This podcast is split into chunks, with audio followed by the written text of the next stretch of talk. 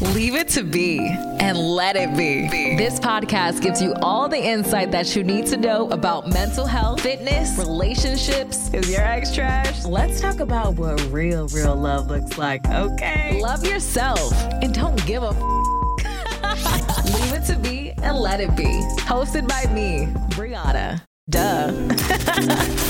Friends, we are back. Season two, episode one. Man, it has been some time, but I'm happy to be back. You know, I had to take care of some things, and I really wanted season two to be just very special. You know, I wanted to film it, I wanted to be on YouTube, I wanted to have my guests live in person.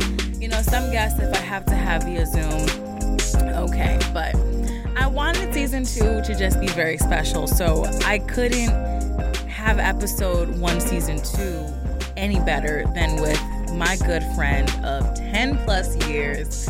You know, he's a rapper, he's a songwriter, he is a host, he is a father, Grammy award winning artist, and my dear friend, Chance the Rapper, is joining me today on episode one, season two of Leave It to Be. You know, you might see Chance and you just know him as the guy with the number three hat. You might see Chance and know him for writing songs for Kanye West and you know being part of this amazing group in Chicago full of talented artists named Save Money but I look at him as a friend a father a person that's involved in the community, going above and beyond always. And I really wanted to sit down with Chance and you guys get a better grasp of who he is as a person. You know, I think this episode really highlights who he is from a very transparent and uh, deep rooted level. So I cannot wait for you guys to enjoy this right here. I'm just saying for me, like, to see your career and how far it's come now is just really insane and everything that you've been doing. And I'm excited just to hear more about Africa because I didn't get to go. I was on the radio. So just talk to me about what that experience was like. Yeah. I mean, it was it's hard to put into words. The the concert was crazy. Mm-hmm. The festival as a whole, like all the events leading into it, the panels and you know, the talk with Dave Chappelle, the, the skating events. Um, it was just like a whole lot of love and yeah. and then obviously having all of our you know all of our people out there too like in addition to like people who's you know artists that we work with whose first time it was coming out to Ghana. It was also like, you know, my family, so many of our friends that we grew up with. And also I wanted to give you your flowers before we start talking about Africa. You know I love you, you know that Thank you. Um, rebooked my first show ever out in, uh, in St. Louis. Was that yeah. was it St. Louis? Ma- yeah, and at Mizzou, yeah. And uh, and it was at the Blue Note, right? Mm-hmm. Yeah. Wow, you remember? No, yeah, that was like a big deal for me. And then the, and the show sold out, and like that was like that might have been before Acid-Rap came out, yeah. or like right before. I think that was out. after Ten Day. You're right. It was Ten Day. That's what I'm saying. Talking you up to everybody, and I was just like, you need to understand. They're like, who is Chance the Rapper?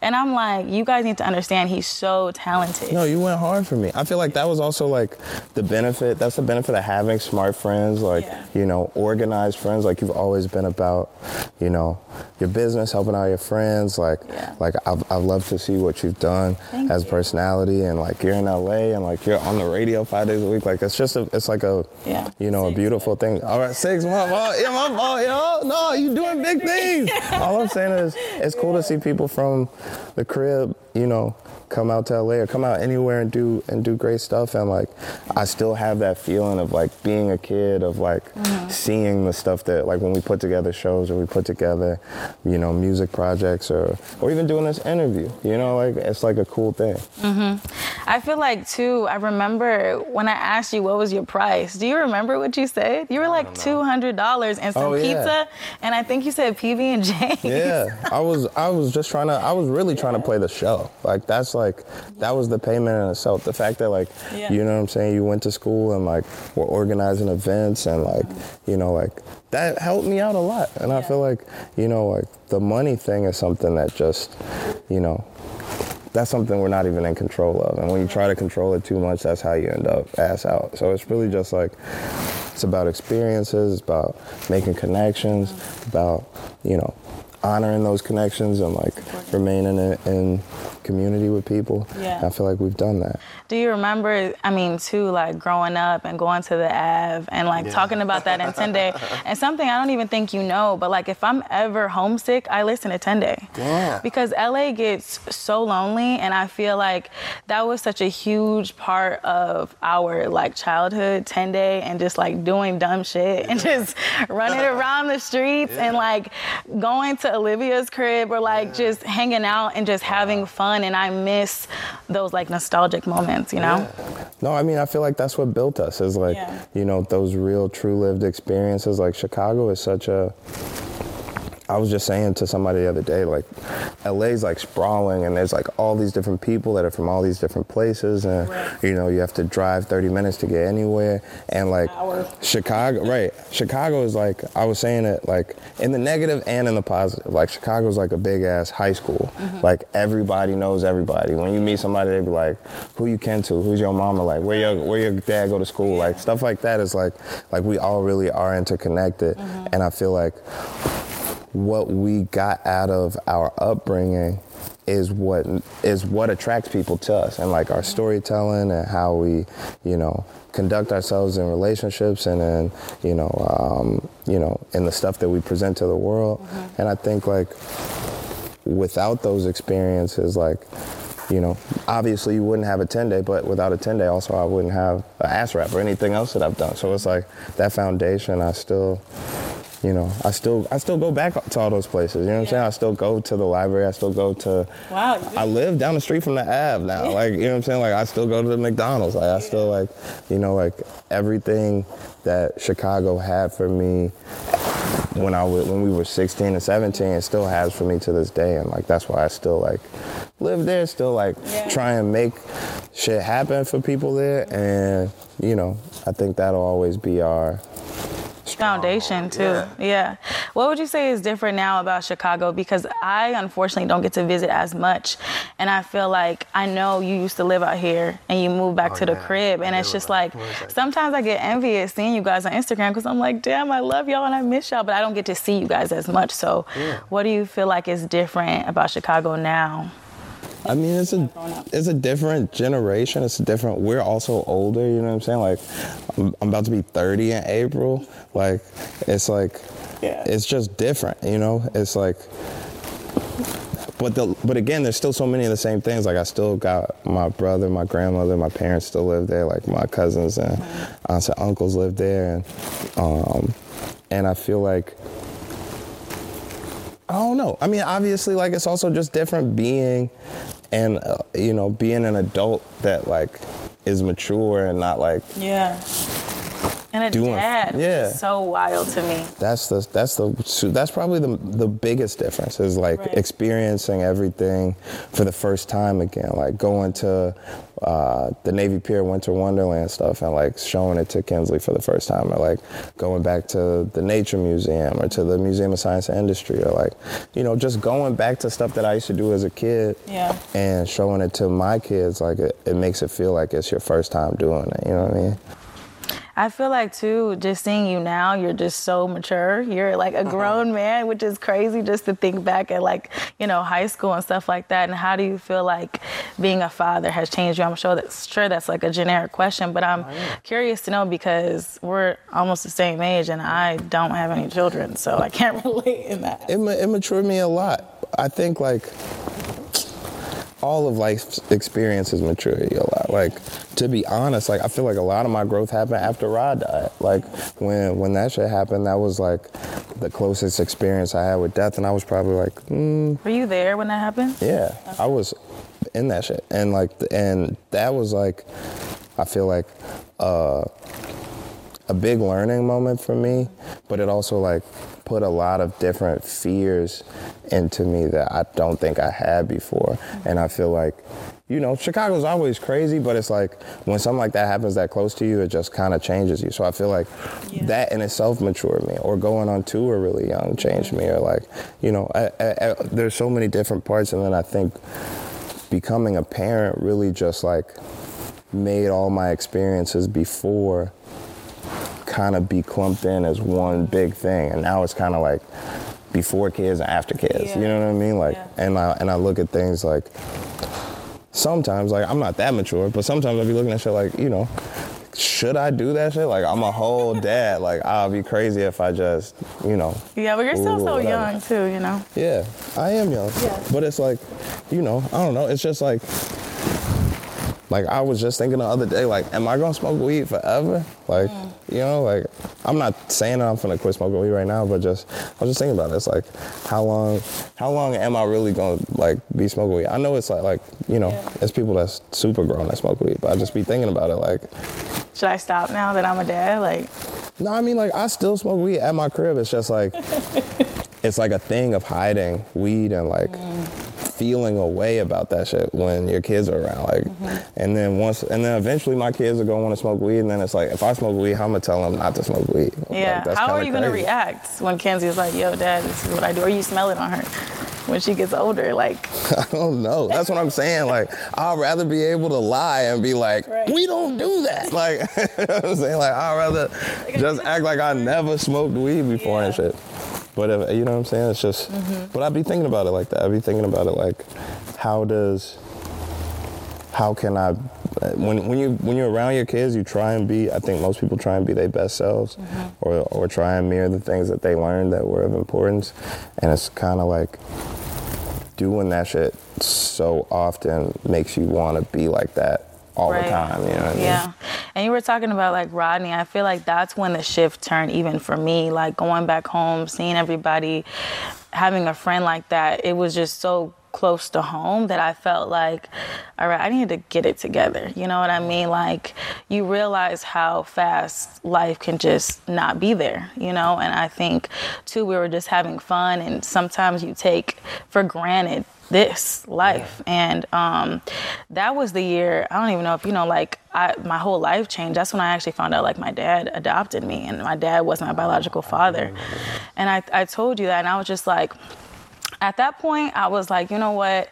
I could be like a statistic and like just fall you know just fall down or just get myself back up. And i think that that's why i ended up here at such a young age. And you like congratulate me but i congratulate you. Just like coming out of chicago is such a huge thing you know? Like we've come a very long way and it's been a, a huge and crazy ass journey you know? Yeah. No, I'm I'm grateful for the journey. I feel like it a lot of things like like when Rod got killed, that was a that was a big wake up call. I feel like for me just in terms of my accessibility, like how much I was hanging out. And not accessibility like on some famous shit, just like I'm like we was wilding. Like we used to just be doing a lot of dumb stuff a lot. Mm-hmm. And and I think like it just it just made me kind of slow down and focus on i think what you brought up also like made me think about my own mortality like how much i wanted to work as like a rapper for real like beat like it, it made it like this is something that i gotta do you know what i mean? And i think uh and i think like also that's when my dad started like helping me like i feel like all of our friends remember like how different my dad was before I got killed and after like in terms of you know getting me the laptop and getting you know like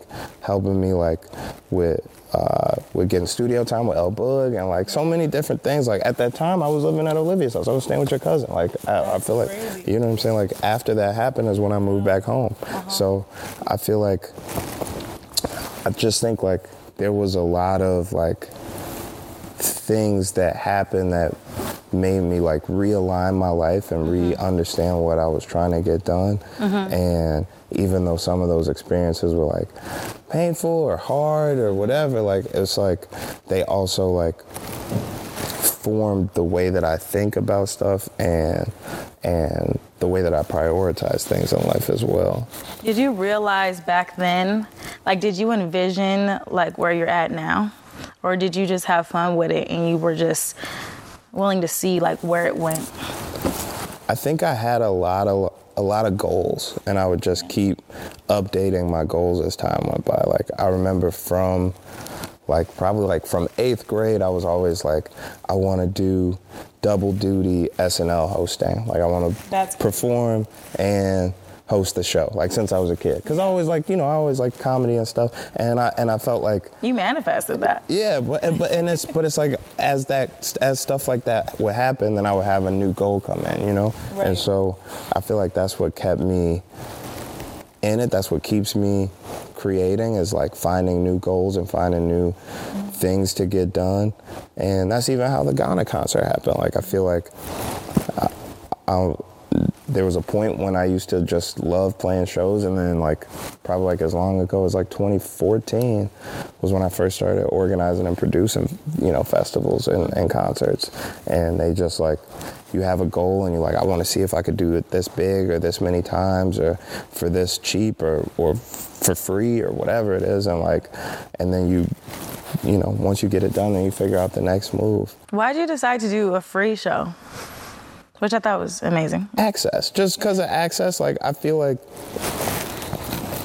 concerts are like a deep thing yo if you think about it. Because it's like so many people getting an experience at once. It's like going to the movie theater except like it's not to replay the exact same way tomorrow or in an hour. Like it's a one of one experience. And you get to connect with an artist that you know you've loved you grew up listening to or that you've never heard of or whatever it is but all get to experience it together and sing the lyrics together and jump together and meet people or hang out whatever it is. And and like I've always loved putting on shows. I've always loved performing. That's probably my favorite part of being a musician. And so I feel like when people get that experience, it's something that they never let go of, especially if it's a great experience. Even if it's a terrible experience, people remember concerts, yeah. So it's like when when you could put on something for free, Yeah. like you're expanding like the amount of people that you can change or influence or support or protect because that's what it is.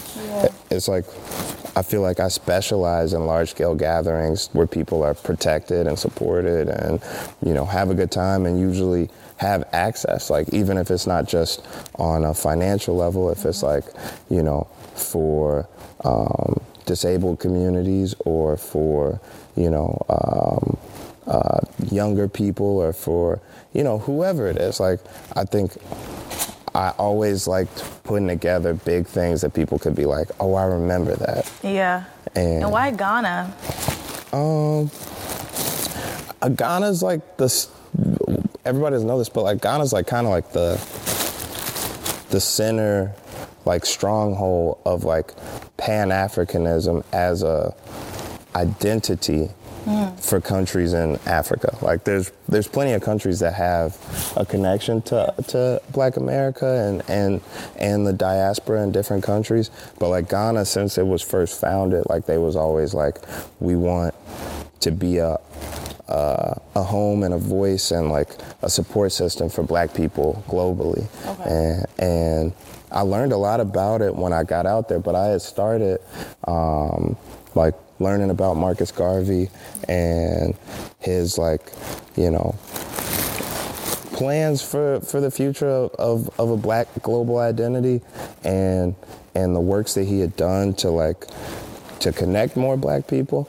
And right when I was about to go to Ghana, my family was telling me about our family's connection to Garveyism.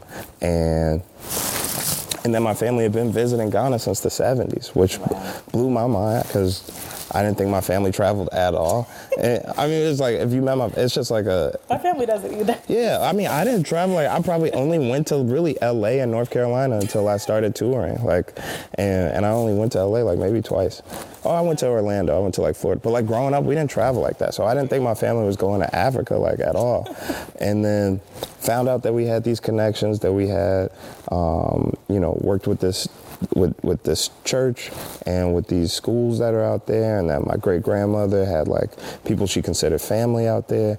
And and then once I got there on the ground I learned about Kwame Nkrumah who was their first president. I just like kind of got a better context for how how how much has changed for black people since the 50s and 60s like we always look at it from an American lens of like Right. civil rights movement. But it was like it was like civil rights movements and civil wars and revolutionary wars and like you know um, you know, violent genocides and all these different things that were happening for black people all in the 50s and 60s all around the world in France, on the continent, over here in the UK, like in the islands. And like kind of just understanding that like we're a, um, we're like a, a severed or like fractured global community that really just needs an opportunity to build that community and build that identity.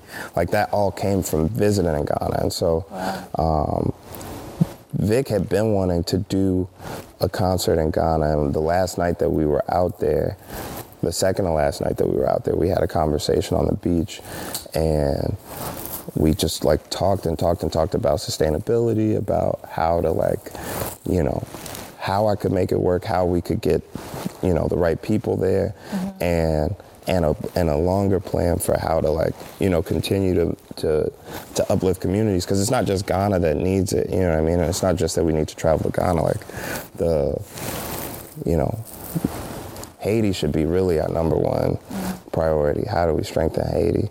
And how do we create a connection and a stronger identity for the blackness that exists mm-hmm. in what used to be Hispaniola. Like there's a a, a strong detachment of, from blackness there and detachment or anti-blackness that that happens there that like affects hella black people. Mm-hmm. But we don't always feel like motherfuckers is black unless they got our lived experience of being mm-hmm of slavery. And it's even deeper than that. Like it's also like just straight nationalism. Like, you know, some Ghanaians don't feel Nigerian. You know what I mean? Wow. Some black folks don't feel Jamaican. Like we all we all base it on like what country we from and we don't even know how we got to each place. So that's wild. I can talk about that shit for a long time. I'm I sorry. Know, but I'm interested because, like I said, I wasn't there, so I'm kind of like living through you and like what I see, you know. And so, like, like you said, traveling. I don't travel to Africa. Like I'm in LA or Chicago or New York or whatever. So I think that's so dope that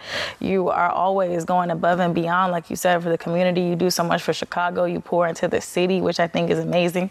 I can't wait to get to that point in my career.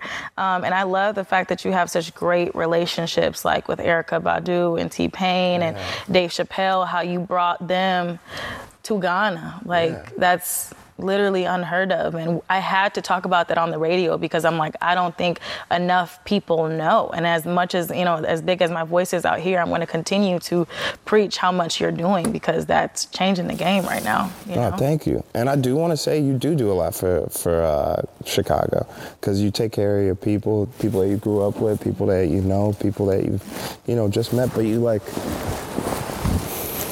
I think what our what all of our focus should be on is how do we create a larger community? How do we help more people? How do we help the people that are already, you know, in our community? Mm. And I think like the concert was so beautiful because people like T Pain and Erykah and and Dave like decided to take their time and come out there and, and perform for free. You know what I mean? So they did all that on their they own did that dime. for. I mean, I paid for their flights and hotels and their crews and stuff, but like yeah. in terms of like their shows, like these people are making. I'm not gonna say how much they get paid per show, but like, yeah. I, it, w- it couldn't have happened if they if if I had to pay for everybody's performances. And so, it's the idea that like we know that we're connected. We just need that bridge. We just need that opportunity. And that's what I'm trying to be as the boat. I'm trying to be like the connecting, mm. you know, the conduit to make to make that shit happen. And I think everybody is that like that missing link that just needs to extend the community. I, I thought I thought it was so like deep also that like that Dave was there because, you know, for people our age, like we grew up on Chappelle show and like we'll remember like Dave got blackballed. Like Dave was like one of the most public blackballings that we saw growing up. And the main like, you know, blow to his character that they kept throwing out there was that he had went to Africa, that he had ran away to Africa, that he was crazy or doing drugs in Africa. And it like otherized the continent to a lot of people that had no experience of going there, hadn't seen it except for on National Geographic or in some, you know, fucked up Western lens of like film that makes you feel like it is one way.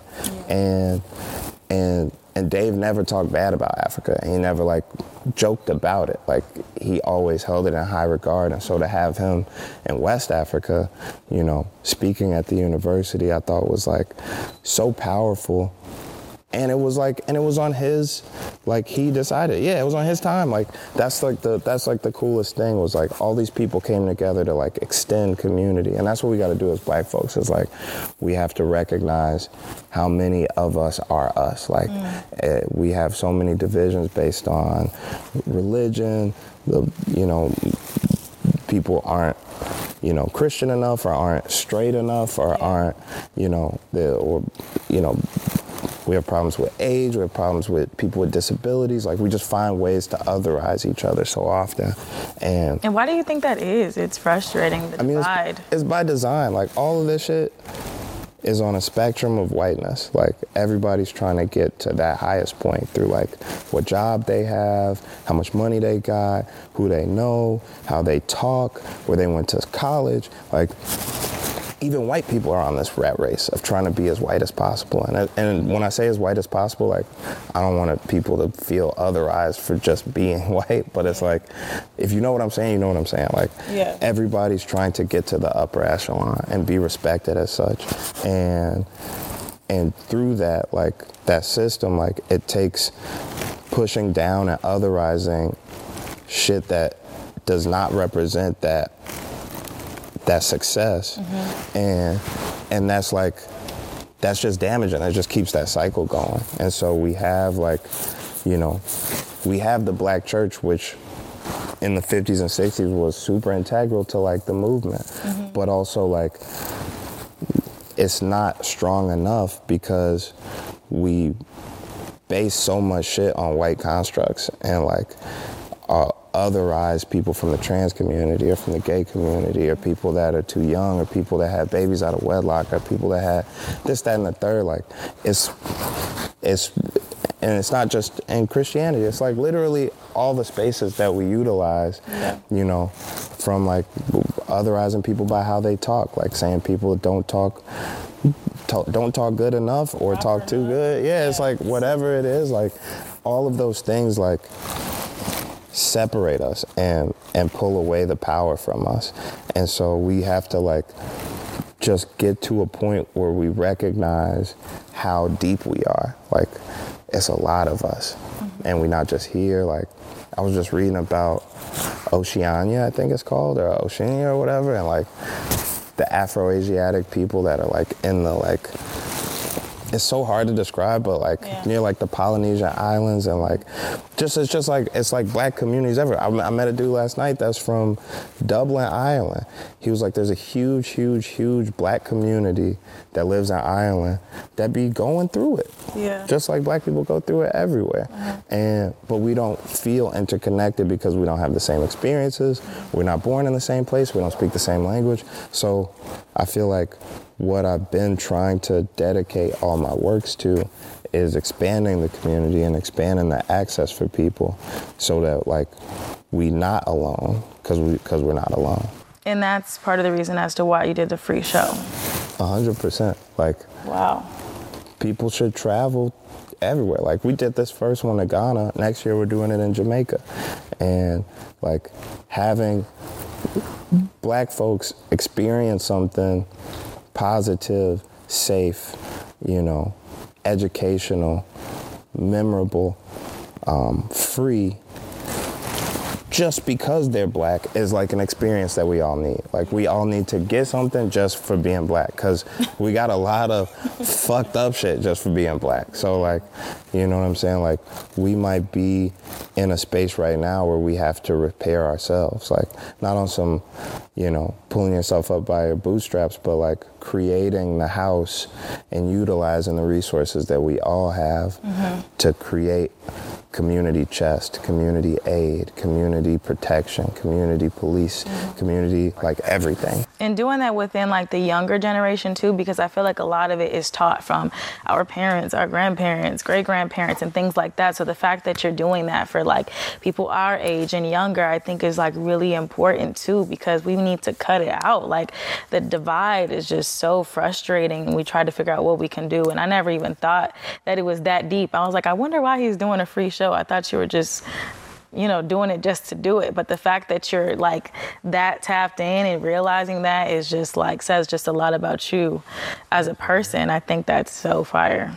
No, thanks, man. I yeah. we gotta have these these moments. Like mm-hmm. humanity is like what's at stake here. I feel like so many of the issues, like you know, just the issue of like you know, right now the real big thing is like carjackings in Chicago, right? Yeah. And so many of those end up turning violent, like or deadly.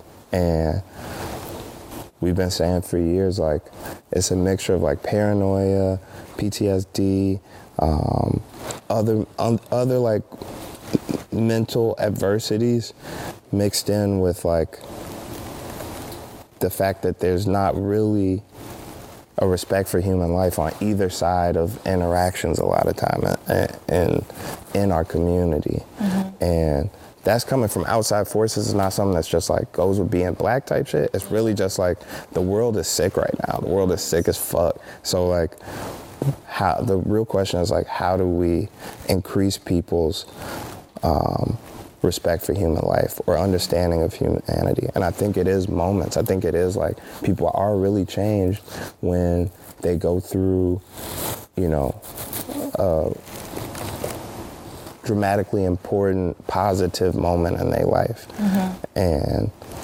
not saying that concerts are all of it, but like events and, and yeah, aid, period. Like right. creating aid, creating community, creating connection is like something that I think adds value mm-hmm. to your understanding of relationship and other humans and your relationship to other humans. Mm-hmm. And you're right, like even like you said, the carjacking in Chicago. My mom just moved back to Chicago, and I'm always staying on the phone with her because like you never know what people are trying to do. Like my mom's had a gun to her head with me in her hands as a baby. She tells me stories about Chicago and growing up in Humboldt Park. Like people don't understand like you know, to get to where we're at, it's taken a long time. Like, it's not easy to come out of our city and to be successful. And we're still trying to help our own community. Like, I just feel like people are just hungry and just yeah. trying to get a quick stain and they're not really caring about life, you know, and people's life. They just need some quick money or something, which is wild to think about. But, um,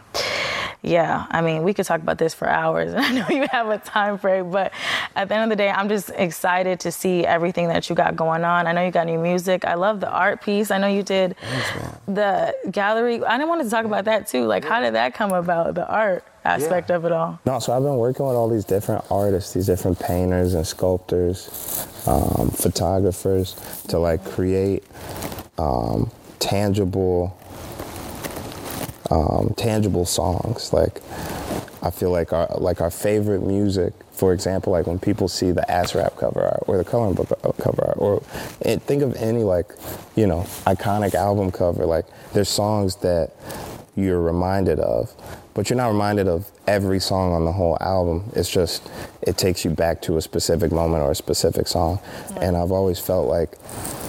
I love that process, but I also felt like it kind of flattens the album when there's one respective photo or something that represents it. So I started like toying with the ideas of singles and how you could have like a cover art for a single that's just that just represents that one song and it's different from the album cover, you know what I mean? Yeah, I think that's so amazing. Yeah. I'm just trying to I'm trying to give them their own personality, their own story. So every song now on my next album has its own individual piece of art that's married to it through a music video that I shoot. And wow. yeah, it's been it's been cool. I've worked with about like six or seven artists. I put out four so far. Mm-hmm. All of them have opened at major institutions like um, Museum of Contemporary Art or MoCA in Los Angeles or um, We've done the Venice Biennale and Art Basel, Switzerland. Wow. And and yeah, and then I'm, I'm about to be at a bunch of art festivals this year. So anybody that's in the art, like if you want to get the early scoop on my music, and just introducing us to art because I feel like us as Black people too, like we're not in art museums like that, and you are bringing us to the museums, like the MoCA. I would have never. I live here, and I would have never went to the MoCA if it wasn't for you. That's deep. That's like a that's like a, a really important language and an important like space in the revolution or the fight of liberation is like who are our creatives. And like painters throughout history, photographers throughout history, filmmakers, sculptors, all the all, like different visual artists like are incredibly important to narrating and inspiring the movement. And art just like any other like visual art just like any other like medium or industry it's like they they the the creatives are pimped out and and I'm not saying that like I'm separated from it because the music industry is you know could be arguably worse but like the in the time since I went uh, to Ghana in my first trip, I just started, you know, becoming friends with more visual artists and understanding how their shit works. And like these niggas be the most like forward thinking, revolutionary thinking, like um, just like introspective people that you'll meet. And the way that their conversation, because I think all art is like a conversation with the listener, like the way that their conversation or stories um, get blocked from getting out to the to who their respective audiences is is like it's worse than like being an independent rapper. You know what I'm saying? Like yeah. not I'm not saying me specifically, but I'm just saying like you know what I'm saying? Like an indie artist, like that's like you think of like a struggling artist, you think of a musician, but like the painters be the ones that spent money going to school went gallery to gallery, like studied under somebody, like, and then their work gets stolen, or they sell a piece for, uh, you know, seven hundred dollars, and then a couple years later, selling for millions. They don't get no money. Like, wow. shit. The way that they should be going is so crazy. It's similar to the music industry. Yeah, it's very similar, and they always been hand in hand in the '70s. Like artists like Annie Lee.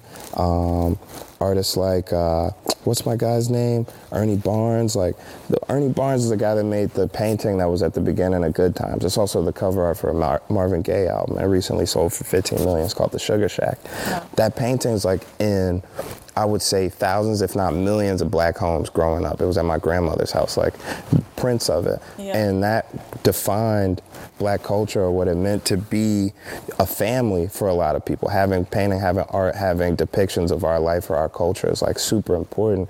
And that was married to music. People loved it because it was married to that to that Marvin Gaye album. It represented that, and it was married to film. It was in the intro to, to Good Times every day, and like people felt a certain sense of pride and a certain sense of communication through those things. And so I'm just trying to like work with today's Ernie Barnes, the the the the the, the visual thinkers and thought leaders of today that are black that aren't necessarily all from Chicago. Some of them are from Ghana or from the islands or from the UK, mm-hmm. but like getting their understanding and their conversation um, to go in tandem with my music mm-hmm. and putting it out on a high level at a museum or something is, I think, like a pivotal step in in bridging that gap between our two respective worlds. So you think how many more songs would you say?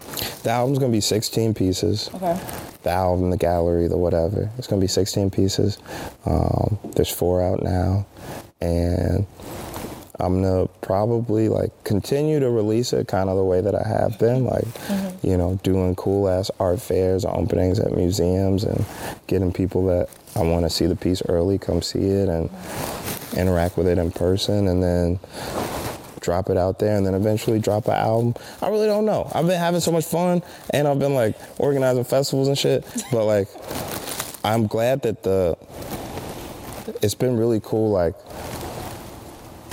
lately interacting with my fans, like interacting with people that want the music because the highs and the lows, and y'all know, actually all the pieces have gotten like really, really great responses and like a lot of love and a lot of outreach from um, from people that just like the way that I put my art out, and and because it's a little more layered with the visual art piece or the film part of it or going to museums or traveling or whatever like it seems to be bringing in a wider audience of like people that I get to work with so it's been cool I wanted to ask you, like, what is your the feedback from your fans? Like, especially like the ones, the day ones too. Like, what are they saying? Do you look? Do you pay attention to the comments or no? no absolutely Yeah. I feel like the two ones that got the most love were probably the last two, which is uh, Y'all Know, which I did with King Promise, who's a Ghanaian singer. Yeah. People really like working out to that song. That's what I've been seeing. But it's also like, it's a movement song. Like, it's.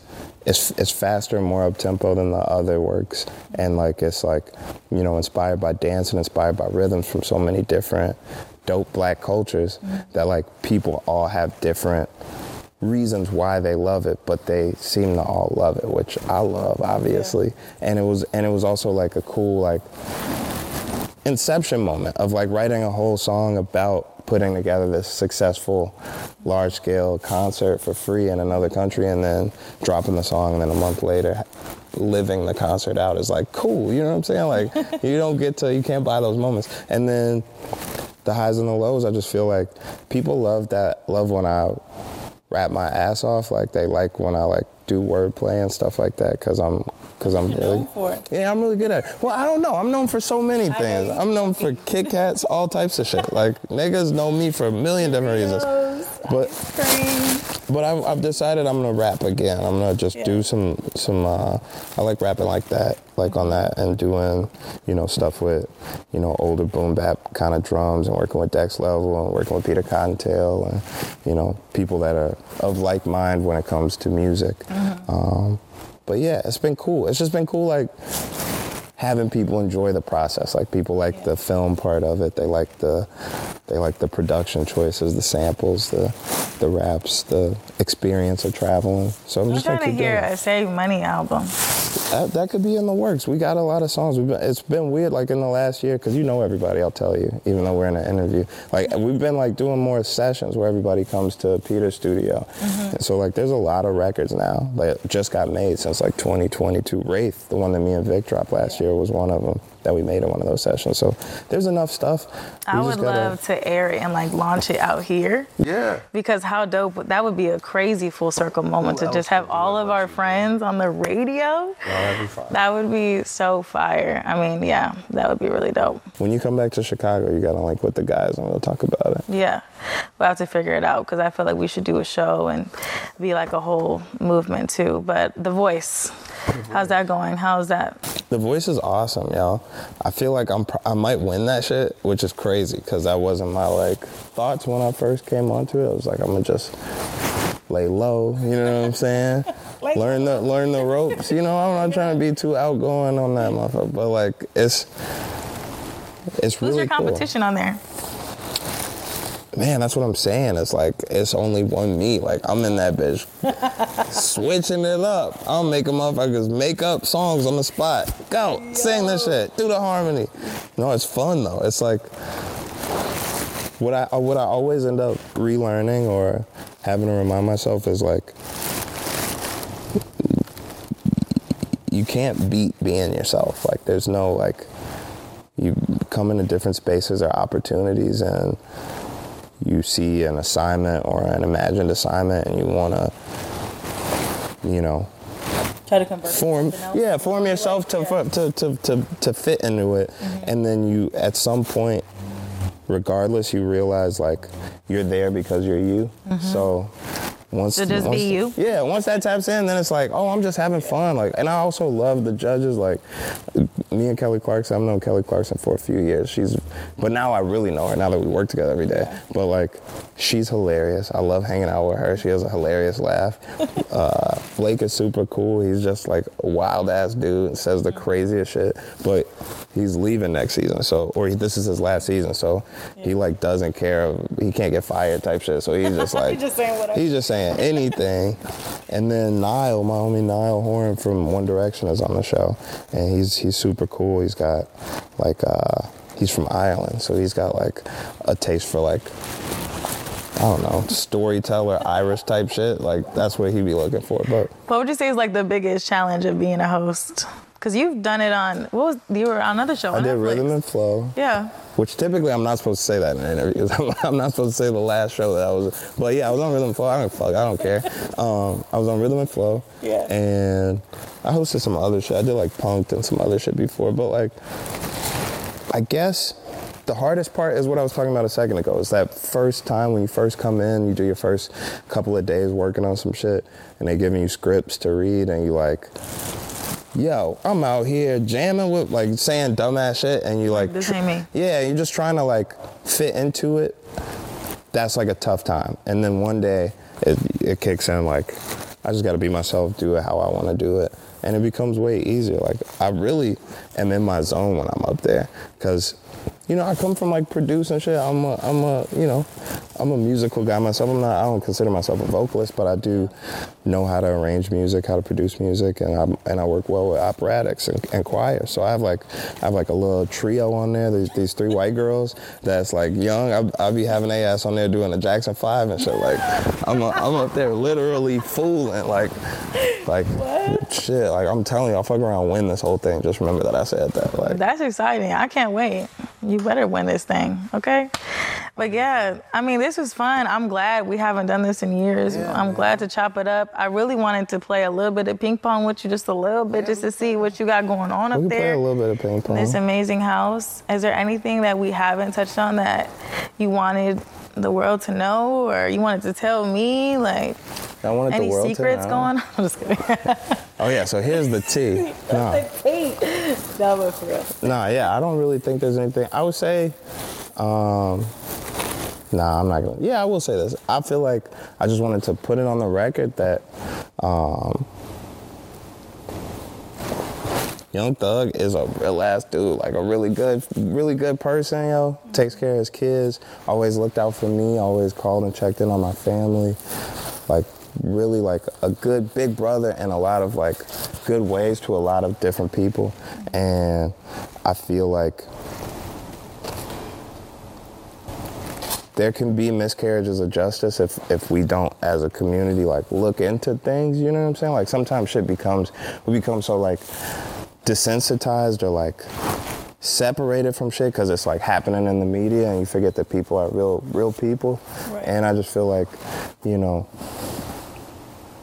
people should like study that shit.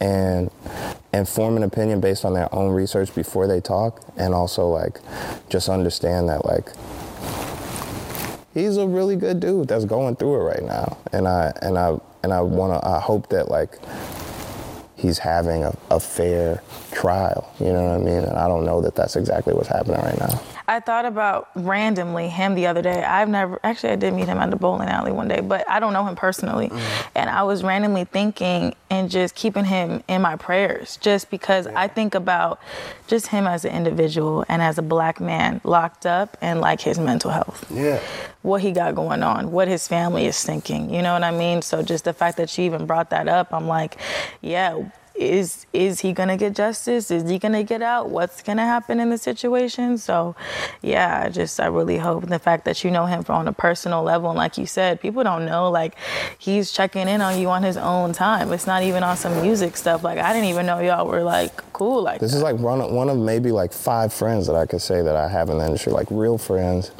checking on me. I go in, I travel with them before, like been like, you know, I've known him since I think 2013, and like never switched up on me. Like always checked in to see if I was good. Anytime something was going on, some weird ass shit in the media or anything, like just always been um, uh, there in support of me, and I feel like he just the the way that sometimes um, some of these blogs or some people talk about him is like it's not acting justly or fairly in terms of how he's been to people.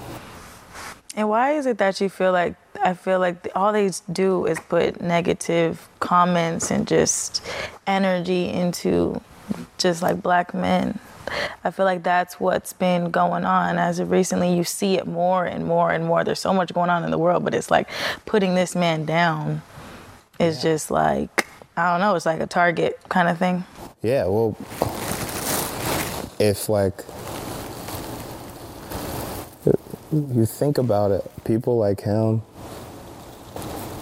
are like support systems mm-hmm. for like many people, and uh,